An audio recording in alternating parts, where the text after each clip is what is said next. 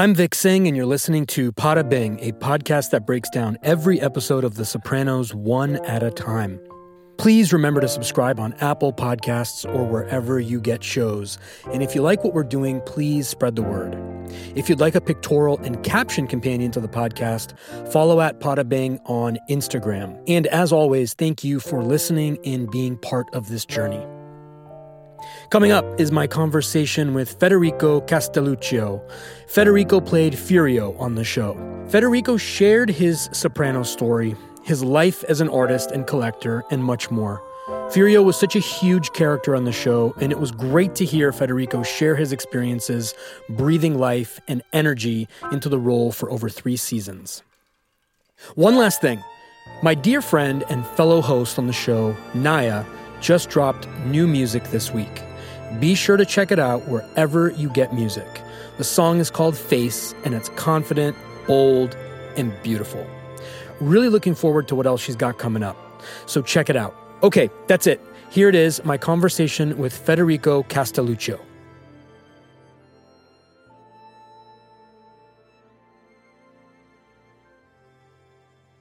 Federico, thanks for doing the podcast. It's my pleasure. It's my pleasure, really. Before we jump into Sopranos specific stuff, tell listeners a little bit about your biographical history. I came to this uh, to this country in 1968. I was like three and a half years old, and uh, moved from Naples, Italy, to Paterson, New Jersey. Uh, and later on, this this will be sort of uh, an important factor in me getting the role of Furio, Furio Giunta. And so I came to this country in 1968, Paterson, New Jersey. Um, you know, went to Catholic grammar school, and uh, then uh, from high school, I won a full scholarship to the School of Visual Arts for for painting, and that's what I studied. I I, I dove in headfirst. I always I always had kind of acting in the back of my mind since I was a kid, uh, but there were no outlets in Paterson at the time. There were, you know, I was looking for, uh, you, you know, I thought that my high school would have like a theater program, and at the time they didn't. So I all, all, of my focus was on painting, drawing and painting, mm. and that's you know, and that was that was in high school, and that's how I I applied for this uh, scholarship program based on my uh, my portfolio at the time of of, of art of work work that I've done, and uh, a hands-on exam, and I won out of I don't know how many people in in um, I think there were only a handful of uh, scholarships that were given out that year, and they that was that was like a, a scholarship program program that was not really that wasn't continued. It was, it was it was sporadic. Every once in a while they did it, and and then my last year there is when I audited a class, a theater class, and that's when I said, you know, I really feel like I have something to offer. And it was right out of uh, like that was in 1986. 86, I graduated from School of Visual Arts in New York City, and then I I decided, you know, I was working. I was I was already working professionally as an illustrator. I was illustrating book covers and editorial things, and you know, I was I was making money, good money at the time. And so, I was able to allocate some time to to study acting. So I, I, sought out like really great classes in New York City. I didn't want to get into a formal like you know Juilliard or anything like that. I just had come out of a formal situation with you know, with going to to uh, the School of Visual Arts, you know, with uh, humanities classes and everything, his, history classes, art history. So I, I wanted to go. I just wanted to focus on the craft with really good teachers. So I sought out uh, some really wonderful teachers and and coaches, and that's that's basically how I got started. You paint, you said, right? Do you still paint today? I'm a painter. Oh yeah, yeah, sure, absolutely. It's, it's part of my life that will always be with me. I, I came into this world. I, I strongly believe, and I'm not being pompous or anything. I, I just really feel that it was this. This is who who I really am. I'm I'm a I'm a visual artist. I'm a painter. And if you had to put your painterly aesthetic into a bucket, like do you do portraiture? Do you do landscape? Do you like what kinds oh, of things do you paint? Well, you know, since I studied 17th century Baroque painting and and uh, Renaissance art um, and art history, uh, it, it, sort of influenced me and uh, my art. and so it I would classify it as contemporary realism. Okay. Um, and so yeah, I've done a lot of portraits over the years, but really what I've been focusing on because of my time factor is still life and creating narratives through still life. It's they're super realistic, you know. Uh, and I what I do is I set up a still life, I light it, almost like a sort of like a you know what black box theater is? Yeah. Where you know you just have a black black background and and you create you create the play, and then I'm creating the scene of whatever I'm, I my idea is, Hmm. and I light it, and it gives me all the correct, correct shadows, and then I just go to town painting, and and, uh, and so yeah, I've been selling my work for something like thirty years through galleries, and- Awesome. and, privately, So cool that you. and s- I'm collected. I'm collected in uh, private and public collections as well. Yep, museums. Very cool. It's so interesting that you mentioned lighting. Um, one of the things that we geek out on on this podcast about the show is the framing and the lighting, the way they light the characters, Yeah. the way they light the scenes, and in many instances, the scenes themselves look like paintings. So, True. it kind of is a is an interest of mine as well. it's very film like. It was it was actually when I started first seeing The Sopranos, like I was I was hooked like from from day one, and I was I, I had actually auditioned for another uh, character. I, I auditioned for Johnny Sack. What what happened was. I, I, I found the breakdown through uh, a girl I was dating at the time, uh, Stephanie Norwood. She she called me up and said, "Listen, this you know when you when you come into the city, I want to show you something. The backstage paper, which is an industry paper that shows like what shows are, are, are going on and what what they're casting and stuff like that. Uh, so she said, "There's something interesting I want to show you." So she's like, she shows me the paper, and it says, you know, uh, HBO series, The Sopranos. I'm like, and I, like like a lot of people, I thought it was something about singing. You know, I, Yeah. I said, no, this is this is not going to work for me. I don't, you know, I don't sing. She goes, no, no, it's it's not about that. Why don't you just read this? And I said, oh shit, this is about the New Jersey mob. And I'm like, I grew up on 21st Avenue in Paterson, and let me tell you, that place was mobbed up like you wouldn't believe. hmm I mean, there were there were raids every every so often that that happened in the social clubs that were right across the street from me. So I said, "Wow, man! You know, I, I grew up like observing these characters, and you know, like, you know, I knew a lot about it because of being around and growing up around it. And you know, as as a visual artist, you and someone who early on I, I I would mimic things. You know what I mean? Mimic characters and and and so like a lot of these characters kind of stayed with me. So when I read this, I said, "Wow, they they have uh, Vinny Pastore's in this. Wow, this is great. I know Vinny." And then Michael Imperioli. I, I used to I knew Michael through the theater circuit circuit, and you know I was doing a lot of theater at the time.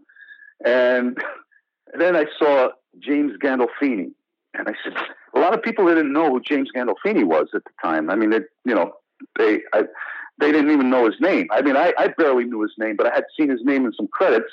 Couldn't remember it, but then it made sense when I saw it, it you know, in the breakdowns and um, in the backstage paper. So I said to uh, to Stephanie, I go, Stephanie, I said, this actor right here is is amazing. I mean, they got this guy, and I used to see him like in in you know uh, in supporting roles. I saw him like in in small like theater uh, situations. Right. Then I, I also saw him in um, in a streetcar named Desire, hmm and another friend of mine was in it. Uh, Aida Turturro was in that as well. It was with uh, Alec Baldwin, and so uh, I'm losing my train of thought now. I'm going all over the place. I I, I kind of jump around a So little bit. you're, oh, uh, oh yeah, about yeah. Go ahead. Your girlfriend found a casting call, and that's how this started. That's kind of your Sopranos origin story. Am I understanding correctly? That is yeah. Okay. That's that's exactly right. And you She go into- it. She is the one. You go in to read for Johnny Sack. Well, here's the thing. Okay. Well, right after that, as soon as I read the, the breakdown, I'm like, wow, this is something I feel like I have something to offer. You know, I mean, this is it's it's about the Jersey mob. It's I'm an actor from you know Paterson. I'm Italian. You know, all of this stuff went through my head, and I immediately called my agent, Bob Barry from Barry Haft Brown, BHB. So I said, Bob, I said, what's going on? I said, there's this thing on the breakdown. He goes, yeah, I heard about it. it it's called The Sopranos. Uh, you know, I was, I was, uh, I'm, you know, I, I just submitted you for this uh, just this week. I said, oh, okay, great. I said, um, just let me know what what what happens. Okay, so uh, maybe about a week or two later, I get a call from him to audition for Johnny Sack. So he he faxes me at the time the uh, the breakdowns uh, on this character, and I read it and I call him back and I said, I said, Bob, I said? I'm not right for this. He goes, he goes, well, I sent you a picture. I said, this is this is a John Gotti type. I had I had long hair at the time, and you know I was ready to cut it for anything, any good role. You know? Yeah, yeah. Uh, so I said, uh, I said, he goes, he goes, just go in and uh, and just you know see what see what I mean. They they, they saw your picture, they want to see you. So I went in there. I did a. I thought I did a really great audition, but there was always that thing in the back of my mind that I wasn't right for it. And so got a call back, then nothing. Right. Once I saw who they got for that role, that's who I imagined. You know, it was it was Vince Curatola. Vince, sure. Let me tell you, did a, a phenomenal job with that that character. Amazing. I mean, he really he he was a. I mean, like his mannerisms, his, mm-hmm. all of this, all the stuff that he brought to that character, yeah. were brilliant. I said, "They got this is the guy. This is." And I, and once I saw that their casting, how their, their, their casting was just spot on, and then I started seeing the episodes. I called up my I called up Bob because he was he kept sending me like uh, like like day player type things, and I said, Bob said, this show is too important for under fives or, or day player stuff. I don't want anything like that. I have to get something that is. Um, for those that don't know, what's a day player? Okay, a day player is where they call you in and you do like a small scene, and you're in out, you're in and out for the day, and that's it. Got it. So it doesn't. It's it's not. There's no follow up or there's no character arc. And I told my, my agent, I said, I said, Bob, I'm looking for, this is too important of a show. And I said, the writing is unbelievable. I said, I, I'm looking for something like two, three episodes, you know, like with a small character arc, you know? And so what I did was, um, so you wanted to find a way on that show, basically, after the uh, the Johnny Sack uh, reading experience. Absolutely, okay. it was no question. But it was not only after the reading experience; it was it was after watching the first episode and then several other episodes. Because when they started casting for the second season, which was several months later, and I believe me, I was I was bugging my agent like every week on trying to see if there was something right that I was right for. Finally, he sends me something. He said, you know, he, he left me a message saying, listen, there's there's something in the breakdowns that I think you're right for. And so he faxes me a breakdown. I'm like, it was slated as Furio Soprano's Tony Soprano's cousin from Italy. So originally, Furio was supposed to be Tony Soprano's cousin, mm. not Annalisa's cousin. Got it. So I said, "Whoa, this is interesting." And you know, and some of the requirements were you have to you have to speak fluent Italian, and with and also when you speak English with a convincing Italian accent. That was that was like very specific in the breakdowns. And I said, shit. I mean, look, you know, this is what I do. like I speak fluent Italian, and I'm from Naples. I was born in Naples, and yeah. that's where the Soprano family was was originally from. They were from Avellino, which was right near Naples, and they spoke with a similar kind of accent. So I auditioned for for the casting director, and it was actually it was for you know uh, Walken Jaffe casting, and and this time it was Mary Clay Bolin who was the person that was kind of reading with me and taping me that day. And I remember she she she shut the camera off and she goes, Federico, thank you. That was like a breath of fresh air. and so wow. I like, I've never heard that before in any of my, my auditions. It's just like, wow, this is pretty cool. I, you know, I walked out of there really feeling good. Did you have so, your accent? Did you have the Furio accent locked down in that audition or did you have to develop it more over time? Well, no, I had it. No, I had it locked down because uh, I had a, a couple of years before that, I really worked on an accent. I uh, worked on the Italian accent, uh, and plus, I had I've had it around me my whole life. Yeah, you sure, know, sure. With my parents, uncles, cousins. You know what I mean? People that I grew up with on Twenty First Avenue. So, uh, so you could turn it on. You were able, that, you were able to just turn it on on day one. Yeah, it wasn't. It wasn't like turning it on. I had to work on it. I okay. mean, I really because when you speak when you speak with an accent, and I, I have an ear, like there's there's a lot of music you know, in my family. You know, my father, you know, was a musician. My brother was, you know, he, my, my father painted and he, he played music and stuff. So, and and my brother was a musician for many years. You know, I play the blues harp a little bit. So, you know, we have an ear. Once you have an ear for for music, you have an ear for for accents and for dialects and things. Mm. So when I spoke Italian, when I spoke English with the with the Neapolitan accent, it was different than speaking it, you know, uh, with with a, say a Sicilian accent. And years before that, I did a regional production of uh, A View from the Bridge by Arthur Miller, and my character came from Italy, but he came from Sicily. But I worked on on the Italian accent around that time. Now I knew that these guys were coming from Naples, so I had to go back into my, you know, to, to start listening to my father the way he spoke with uh, with the Italian accent when he said a, a few words in Italian, you know, because he spoke, I mean, I mean, a few words in English because he didn't speak English too much, even though he had been here for many many years. Right. And and then uh, my uncle Ugo from Canada had these wonderful words. I, I would pick and choose like certain words and, and then I went back into my old neighborhood and just listened to the Italian guys when they spoke and how they said certain words.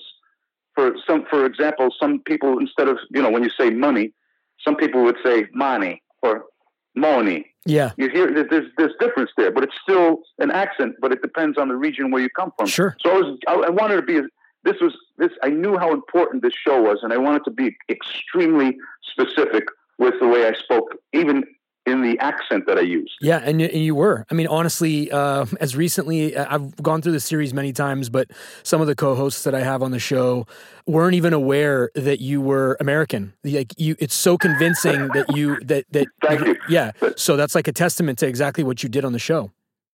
Well, thank you. You know, when I would when certain actors, I would meet certain people. Like uh, I remember meeting Michael J. Fox. Uh, it was it was in uh, it was in Beverly Hills. It was at a, I think it was during the Emmys or the SAG Awards. Yeah. And I, I had just come out of the elevator, and he was walking towards the elevator, and and he looked at me, and he, you know, says, "Hey, how are you?" And I said, "Oh man, Michael J. Fox, how are you, man? It's good to meet you." And he looked at me like stunned.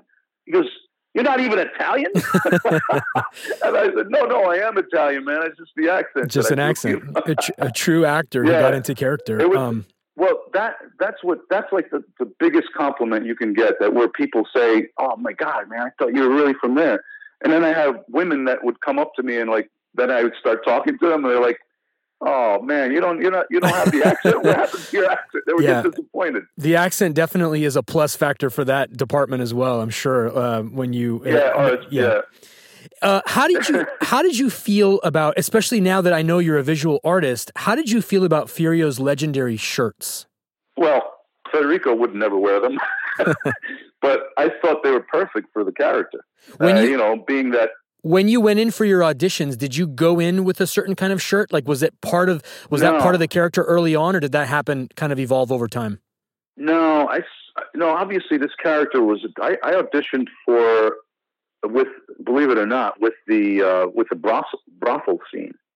Oh, okay. Uh, yeah, yeah. That was yeah, leather jacket. Was so yeah, I, I I envisioned him in a, in dark clothes. So I just wore like a black shirt, you know, jeans, and you know whatever whatever boots or whatever I had at the time, you know that that looked right for the that I felt looked right for right. the character. And I had long hair, and I remember I remember my hair was so long at the time it was like down the middle of my back, straight, long hair. and so I, I let, the night before that audition, I cut it myself. I just threw it down over, you know, just bent my head over and I just cut it with a scissor so it would be shorter, you know. So, you know, and I even told them when I auditioned, I said, you know, you, if you, you want to if you want to change my hair, you can. I mean, but they liked the ponytail. They liked the fact that it was like this Euro, you know, Euro mob guy. You know what I mean? That that would that could wear a ponytail. They were it was it set Furio was set apart from the rest of the guys. Sure, Jersey, absolutely. It's interesting that you cut it and it was still long in the show. I wonder what they would have said. Exactly. I, I, wonder if they would have kept like the full mane if you had gone in with it. That would have been uh, maybe a story for another lifetime or something to see how that turned out. Yeah. Um, yeah, I never thought about that, but I, you know, you have to make choices, uh, Vic, as the character. Sure. Uh, you you feel you feel like okay, this would be too long for a mob guy, blah blah blah. So just cut it, see, and just just tell them you have the option of of cutting it any way you want. Of them doing whatever, yeah. So Yeah, you yeah. you appeared in 28 episodes, beginning in season two and continuing through most of season four. Uh, looking back today, share one or two memories from that time in your life. let me let me tell you what happens. Uh, I was uh, we were shooting. This is very interesting because when you get when when you, when you're hired to do the job, right? You're there and you're doing your work, and you're not thinking about all this other stuff that that that happens around you. You know, so the, when I came on, it was already The Sopranos was already at the height, the beginning of the height of its popularity. Okay, the, the first season exploded. So now I'm working on the second season, and I remember there was one time we were we were walking from the trailer. It was me and, and, and Jim Gandolfini. We were walking from the trailer to the set, which was uh, the, the Scatino uh, uh, Bust out. sports place. Yeah. yeah, yeah, yeah. This, this is the sports place, and they so we're walking towards it.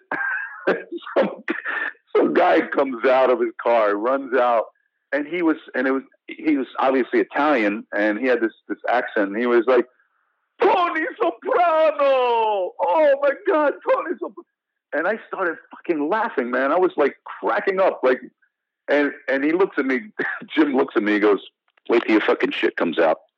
so in other words, like this is going to happen to you as Yeah, well. And yeah. that that hadn't dawned on me. All I was in, all I was caring about was doing doing the work. But the way that guy, the way that fan reacted, it was just unbelievable. I was like, man, this guy, and he he's calling him Tony Soprano. you know what I mean? Like right, right. he was just so happy to see this guy.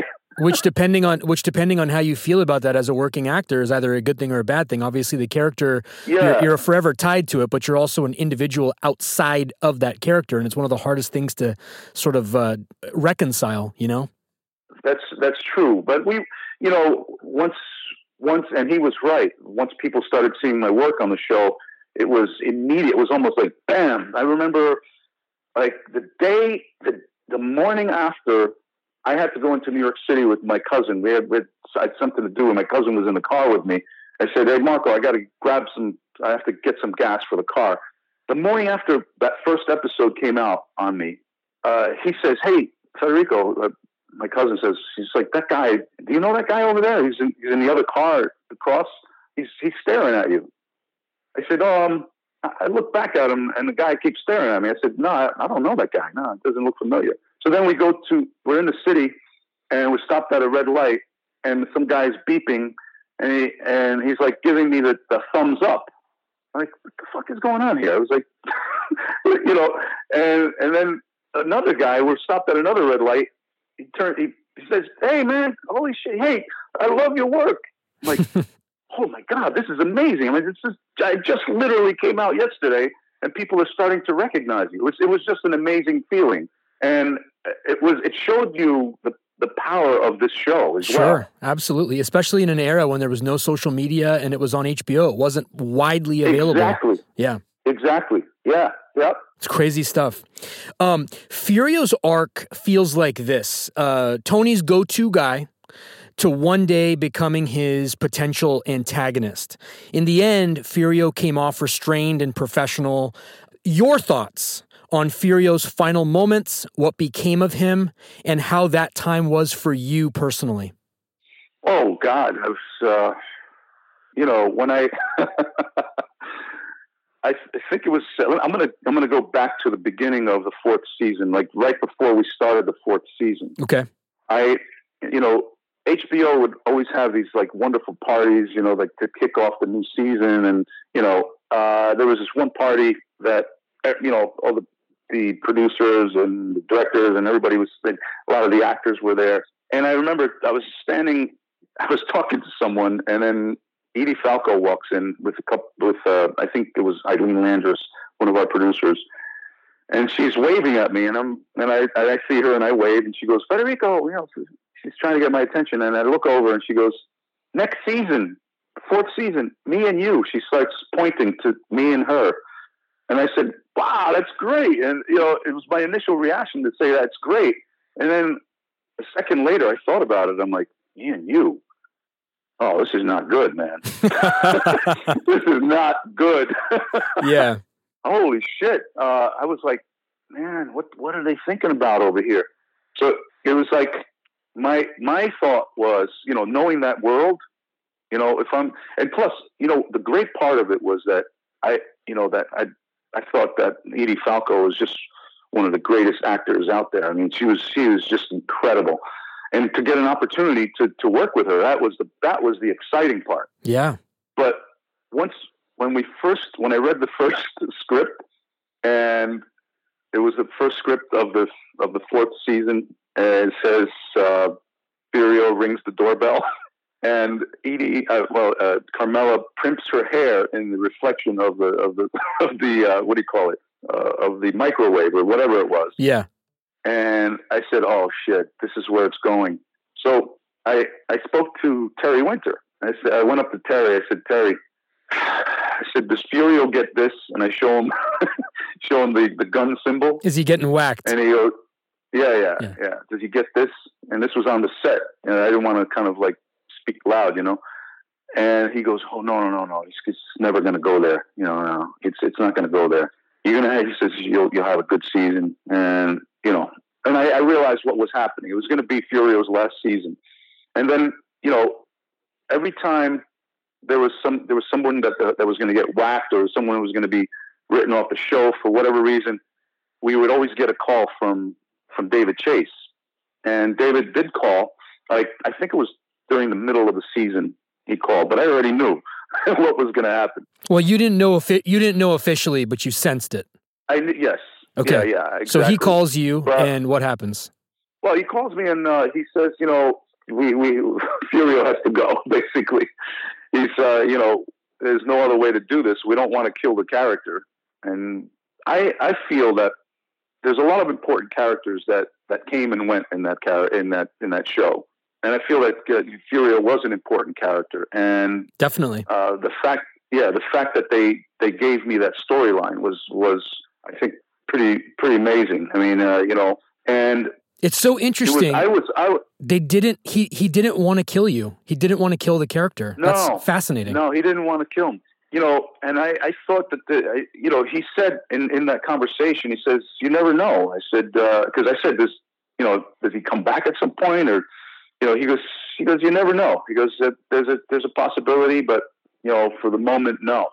And I said, okay, all right. So I, you know, you you realize it's a it's a very disappointing thing to, to not be on the show anymore because you know it was like a family with us. Yeah, yeah. It, was like you know, it's like now you're being you're being ripped apart from this this wonderful uh, this this this whole this this family like atmosphere and and this this wonderful situation this this great show. But you have to keep working. so it's yeah absolutely you got to keep working. He told you midway through and but you still had a season to finish. Uh, how did that go for you personally? You know what? I i dedicated myself to the to the show and to the character mm-hmm. uh, and i i knew that David was a, I mean, David Chase is a brilliant writer. He had, and he had like, he had the world on his shoulders. I mean, he had the, the worries of the world on his shoulders because you know you have to come up with all this great material. You have to you know you have to get the right writers to come on board and and and have great write great episodes and you know come up with great characters. And I'm going to tell you something that I think I, I, I wound Furio wound up getting the short straw, and I'll tell you why. I, here, here's what happened. This is my theory, and no one, no one actually told me this, but we were at uh, Il Cortile because we were we were every time somebody got whacked, we would go to Il Cortile and take them out to dinner, whatever actor that was. Furio never got that because he didn't get whacked, right? But we were there for someone, and I forget which which actor it was, but uh, we were all having a great time. And one of the producers, I guess I could say it, it was Ilene Landress. Ilene Landress kind of blurted out that it was going to be Johnny Sack's last season, fourth season. Now this is this is like during the summer and during the hiatus of the after the third season. And you know, she goes, "Oops!" You know, she was, you know, we were all drinking, we were all having a good time, And I said, "Oh my God, man! I felt so bad for for for Vince Curatola. He was he was going to be out, you know, in season four. And so apparently they brought in Vince. I think it was uh, Frank Vincent. Yeah. For Phil Leotardo. That whole New York Phil. Yeah, yeah. Phil Leotardo's character for the for the uh, fourth. Was it for the fifth season or fourth season? Fifth uh, season, right? Yep.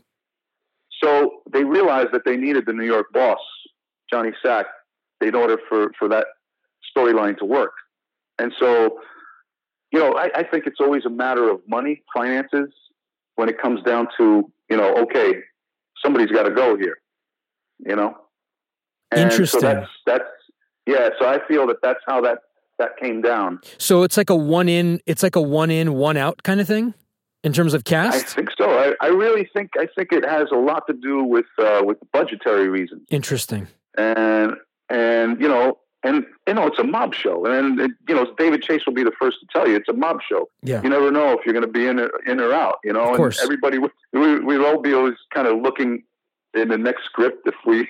That's when we when we used to get full scripts. You know, yeah, when yeah. I was there, and then then they started just giving um, sides out to the people, except for the main cast.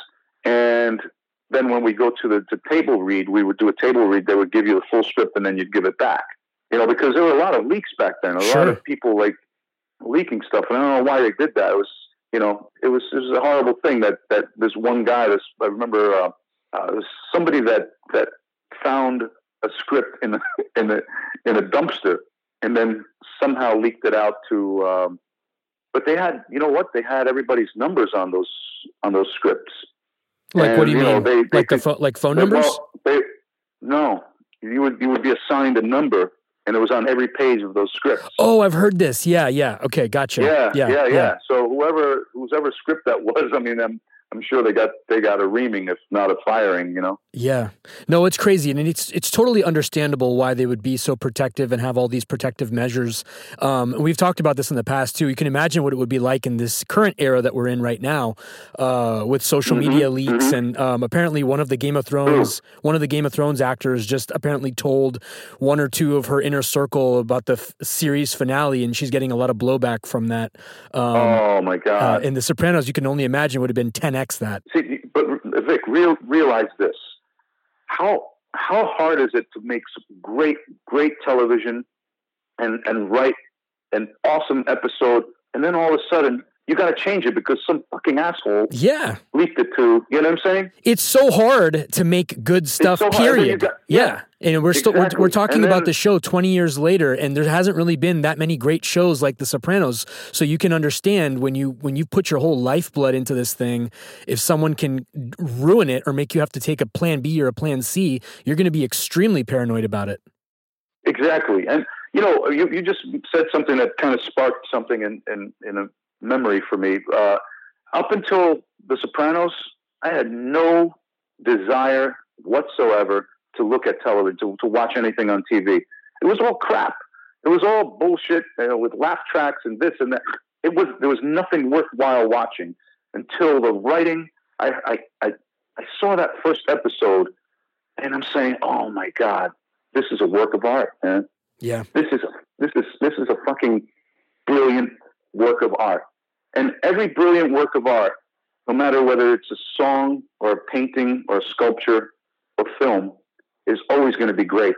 That's why we're t- still talking about it 20 years later. Yeah, it's timeless and it's clearly aged very well. For sure, like Unbelievable. As with any Yeah. song, as with a, as with a great painting, just like you said so nicely. Um, here's a thought for you, just to ponder: Had Furio steered clear of Carmela, how valuable would he have been in the New York disputes in the later seasons? You know, with Phil Leotardo, like you mentioned, Oh. it would have been a very yeah. interesting He parallel storyline if if Furio had stayed on the show. Oh yeah, yeah. Furio. If if you really look back at the reason why Furio came to to the states is because Gandalf. Well, uh, uh, Tony Soprano saw him jump on a on a guy in a wheelchair who was an old boss with one foot in the grave, Yeah, and jumped on his body in order to protect it. right. And back and back at home, there were so many turncoats and rats around him hmm that he said, "This is the kind of loyalty that I need with me back Yeah. home." So I believe that that Furio would have been so loyal that he would have jumped in front of him and and would have been killed to protect that boss, to protect Tony Soprano, because that was his mentality. But something changed in him when when this spark came out with with Carmela. Sure. And he started seeing he started he started seeing something different in in Tony Soprano.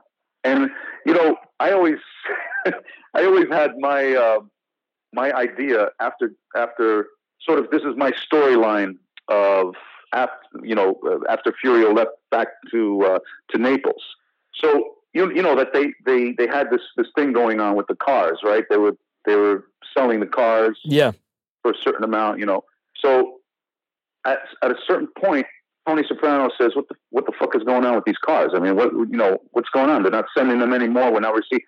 And they they said, "Well, I don't know. We've got to go check it out. Let, let's." They, so they fly to Italy, and they want to meet with Annalisa because Mauro Zucca, her husband, right, right, was was still in jail for life. So now they find out that she's in jail, and they well they say, "Well, who do we have to deal with?" And they have to deal with Furio. so he's the acting he's the acting boss, street boss. You know, a, a, a, sequel that again because we don't we don't know the outcome of Furio. A sequel, you know, Furio twenty years later is very much a possibility. Yeah. You know, it's and it's one of the few characters that could actually probably carry uh, at least a limited series. Well, you never know. Could, yeah, that, you that never know. Happen. But one of the things that I, I always thought was I always thought that Furio should have been killed from Tony Soprano and yeah. because of this betrayal, this strong, you know, you don't know what these guys are like, this sociopaths that, right. you know, the minimal fucking, you know, you look at someone's wife the wrong way, you're fucking dead. Exactly. And that was, you know what I mean? Yeah. That was what I thought should have happened, you know, even though I would have hated that to happen. But so when he goes to Italy, he's got to deal with the guy that he hates the most. Yeah. And he, he deals and he gets the fucking deal done and he's on his way back to the airport and everybody says, "Okay, this this turned out great." He's gone. You know, he's going back. He turns around. He still has time to get on the plane. Turns around, kills Furio, gets on the plane, and leaves. Oh man! So that would have been a you know, that would have been a fucking powerful ending, right? Sure, sure, absolutely. it would have been a very dramatic. It, the only thing we get as as viewers is that there's some people out in Italy looking around for Furio, and that's the last we ever hear about it. Um, but what you described, yep. or variations of what you described, would have obviously been amazing, cinematic, and yes. all that stuff. But like you said, you never and, know. You know. And the reason why those guys couldn't touch him is because he he was the, the acting boss because Annalisa now ah, is in jail. You know, nice little so, nice little plot caveat there. See that? Yeah. anyway, um, what was your life like post Sopranos, career wise, opportunity wise, personally? Oh, it was it was um, you know, I I was I was happy doing theater. I was I was doing a lot of uh, you know regional theater. Um, I was with a couple of independent uh, theater companies uh, in New York City. I did some Shakespeare festivals. I really, I, really thought, you know, theater, and I, you know, when I when I get someone that is starting off, you know, a young actor that wants to know what to do or what, how to go about it, and I always say, look, you know, get into theater. Just just understand what it is to to create a character and to to uh, develop a character over the time that you rehearse, which could be anywhere from four to six weeks, and you'll realize that you'll have that in your muscle memory as an actor. And, and when you're doing television and film later on, you can take what you've learned in that in that in that time period when you're rehearsing and, and studying and doing and shorten that in order to find things that you can relate to and, and bring to that character in a shorter amount of time. It's always a great foundation for an actor uh, to do theater. And it's also an immediate response. So you're going to know whether you suck or you don't. when you're on stage. Sure. And you have to find those moments. And even while you're while you're after you've you've rehearsed and you've you've made choices and everything, while you're actually doing it on stage with an audience, you'll find moments that you didn't know were there before. And you're like, oh my God, that's what that was about. And you're like, holy, and that's happened to me many times. And that, you know, because it's it's live, it's always different. There's always moments. There's someone that maybe you know you have an actor that might say a different line and then you've got to go with it in the moment. You know, it's like you're walking on a tightrope when you're doing theater. And and I, I never, you know, when I was studying acting, I never called myself an actor. I was always saying, you know, to, to people, and, and no one knew that I was a painter. I was I was actually, you know, supporting my acting career with my paintings and and, and illustrations, mm. and uh, and vice versa. And I never knew, you know, people didn't know about, you know, uh, my acting as well, you know, in, in the art in the art world. So and I and I was very specific about that only because you know, when you tell people you do all these things, they're like, oh, yeah, this guy's probably half assed at all this stuff, you know. So I just kept it very simple. I just said, you know, this is what I do. You know, um, I'm studying acting. When I got my first paycheck as an actor, that's when I said, okay, now I feel personally I can call myself an actor. Interesting. And thanks for going there. A lot of young people listen to this podcast because there's a lot of first time viewers of the show. So, and one of the, mm-hmm. one, of the mm-hmm. one of the number one fan questions we get is like any advice for aspiring actors. So, thank you. Mm-hmm. Um, a couple more questions, and then I'll My let pleasure. you get out of here. Thank you so much again for doing this. Um, no, no, any any time, man. You were a judge on The Apprentice. How did that come about? Okay. Uh, this is this is a really interesting story. I'm glad. I'm, this is wild, man. Nobody's ever asked me this. um, very dear, an old friend of mine. His name is Chuck LaBella. Chuck was working for NBC. He was a segment producer for uh, for The Apprentice, regular Apprentice. And so I, I happened to be visiting him in LA at the time. He was in his office and he was on a conference call. I came in and he, you know, he gave me the, the quiet sign, you know, with his finger to his to his lips. He goes Shh, like that, and it was uh, Mark Burnett and and Donald Trump was on. They were on the line. They they were talking. You know, he was, and so they were talking about uh, actually Vinnie Pastore being on the show. This this new show called The Celebrity Apprentice. And so Chuck looks at me, and he goes, he mimics. He goes, he goes, you want to be on this? You want to you want to I can get you on? I said, no, absolutely not. I said, I don't want to have anything to do with reality television. and so he knew how I felt about reality television. It just was, to me, it was all bullshit. You know, yeah, I was just yeah. trying to get people uh, notoriety and all that. I know it's important, you know, to get yourself out there and stuff like that.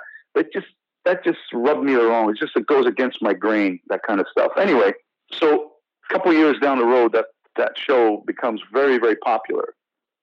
And Chuck LaBella calls me and says, uh, got this thing on the, you know, the apprentice, the celebrity apprentice.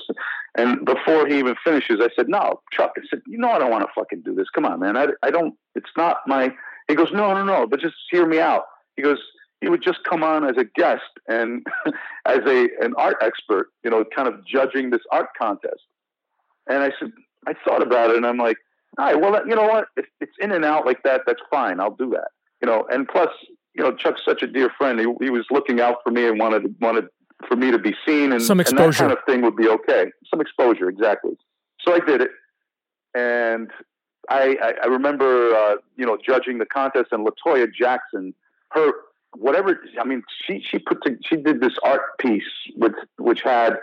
Uh, I think it was like a, a glove with sparkles, and you know, it was a sculptural kind of really, really cool visual piece, very professional. I was like, man, this this this, this girl, if she's not a sculptor, she could actually go into it and and you know make money doing this. And uh, by far, she was the winner of that that thing, and that's that's who I picked. Cool. I just came on as as an art expert to come and judge this contest, and you know the women won that day. yeah. No, the reason I know about it is because when we uh, when I prepare for the show for the podcast, I was reading about you mm-hmm. and I mm-hmm. saw that Apprentice was mentioned. So I was like, you know, if I ever talk to Federico, I'm going to ask him that story because it's a relevant story because of our president and all that stuff. So true, thank true. you, thank yeah. you for talking about it. Oh, no problem. What's on your plate these days? What are you working on? What's any projects coming up? Yeah, Anything you'd like I've to been, share with yeah, with been, listeners? Sure, sure, sure. I um I've been doing a lot of independent films, which I love. I love indies because you know they're just so um, you can you can really express yourself and uh, directing as well. You know, you can just express yourself in the way that studio films you can't do. So I've been going. I've been doing a lot of independent films. I shot a film uh, a couple years ago in uh, Sicily, which was absolutely amazing. I had never been to Sicily. I've been to Italy a million times. Obviously, I was born there and then go back all the time. But Sicily was just an incredible place. Beautiful film called um, leaves of the tree. And then uh, right after that, I did a film called Toy Gun, which is out right now on uh, Amazon, Amazon Prime, and other other places where you can you can order it. And that was that was a really really cool film. Uh, and let's see, I directed uh, a film called The Brooklyn Banker, which is also on Amazon Prime. Awesome. And that you mentioned with, that you uh, mentioned Dave, that to me at the beginning. David, yes, yeah. David Proval is in it. He plays Manny the Hand. Oh my God, he is just amazing in this. And Paul Sorvino is in it, and uh, Troy Garrity, who plays the, the, the, banker. And it takes place in 1973 in William Williamsburg, Brooklyn, during the time of this uh, feast called the Giglio Feast. And uh, it's it's really it's a really cool film. It's written by Michael Ricigliano, and uh, I shot a short film prior to that, uh, a few years, maybe a couple of years prior to that, called Lily of the Feast, and I produced it, acted in the in the lead role, and uh, and directed it as well. And that won a ton of awards in in the festival circuit, and that's how we were able to get the financing in order to shoot the uh, the feature film. Ah, and what, what what's coming up is uh, is a film called Bessa, and it's that's also based on a uh, a novel. And so that that's that's uh, they so far they moved the date, and we're just waiting for the uh, the, the uh, shoot date for the beginning of, the sh- of this uh, this next film. And are you acting in that, or are you producing that, or directing it? No, that one. No, that one. I'm acting in. Okay. Okay. Yeah. Um. Besides work, what do you enjoy? Um. Whew. What are you well, passionate obviously, about? Obviously, I'm very, very passionate about collecting. I'm a, I'm, I'm a collector of 17th century Italian Baroque paintings. Okay. And uh, I've discovered a bunch of things as well over the years, and that's how I've been able to collect. And that comes from my, my art history background. You know, uh, studying that period, studying the Renaissance and the uh, the Baroque period, which is is, is uh, you know you know the uh, the beginning of the 1600s uh, into you know the beginning of the 1700s. Caravaggio. Um, the 17th century. Exactly. Caravaggio's, yeah, yeah. Caravaggio was actually, uh, you know, late Mannerism and then going into Baroque. But they, they, he, he is, he is, Caravaggio basically changed the face of the Baroque because he was, he was, um, his dates were 15, 1571 to uh, 1610. Hmm. And, and he, when he came to Rome, no one had seen this kind of work before. It was almost like, it was theatrical in the sense that it was it was almost like a frozen moment in time on stage. Sure. The way he the way he approached his his paintings, and sometimes it, they were so realistic that the churches and, and cathedrals they, they couldn't accept the paintings, right? Because the, some of the saints and everything would have dirty feet and dirty fingernails, and but he that's how he saw them. He said these saints they were walking the earth before they actually became saints, but he was admired by all of the people around him, no matter how. I mean, the, the, the, the French Caravaggisti, the Dutch Caravaggisti, these were all followers long after he had died. Yeah, like into the 17th century. But yeah, I, you know, I've been collecting. I'm a very passionate collector uh, of of this period of art. Um, and as I said, I've discovered quite a few different paintings, and one very important painter by the name of uh, Giovanni Francesco Barbieri called Il Guercino, the squinter. He comes from Bologna, and um, his dates were 1591 to 1666. Mm. And he made an impact in Bologna, uh, and also he's collected in every major museum in the world. And I made this discovery in 2010, and uh, if you look at it, if you look it up online, you'll see that it, you know, it's the value of it is, is astronomical. I saw that on Wikipedia. That's the painting that you're referring to, right? The one that you that was mislabeled or mispriced or something. Yeah, it was. It was not labeled correctly. It was. Uh, they didn't even know who the painter was. They said it was an Italian. Uh, they said uh, it was a, a, holy Sebastian. It was, a, it was the, the, painting. The subject was Saint Sebastian, uh, you know, tied to a tree. So it was in Germany, a small auction house in Germany. They had no idea what it was, and uh, I identified it immediately. As a, it was a painter that I studied intensely uh, over the years, even in school when I was uh, when I was studying uh, at the School of Visual Arts. And um, so you got a little art arbitrage. Pretty much, yeah. That's awesome.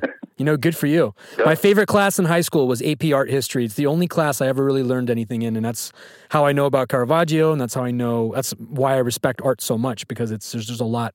There's a lot there. He pretty much uh, Caravaggio changed the 17th century painting as as they knew it, as as we know it now. You know, he, he influenced so many people, so many artists. Well, and, uh, you know, also what I what I was going to say is also you know, I still paint. So that is something that is very, I'm very passionate about and still show my work and, uh, and sell my work.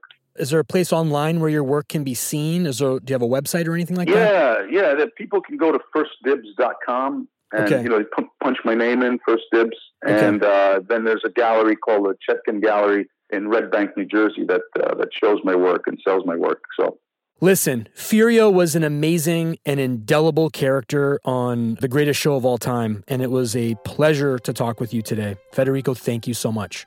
A pleasure to talk to you, Vic. Really great. Thanks. Música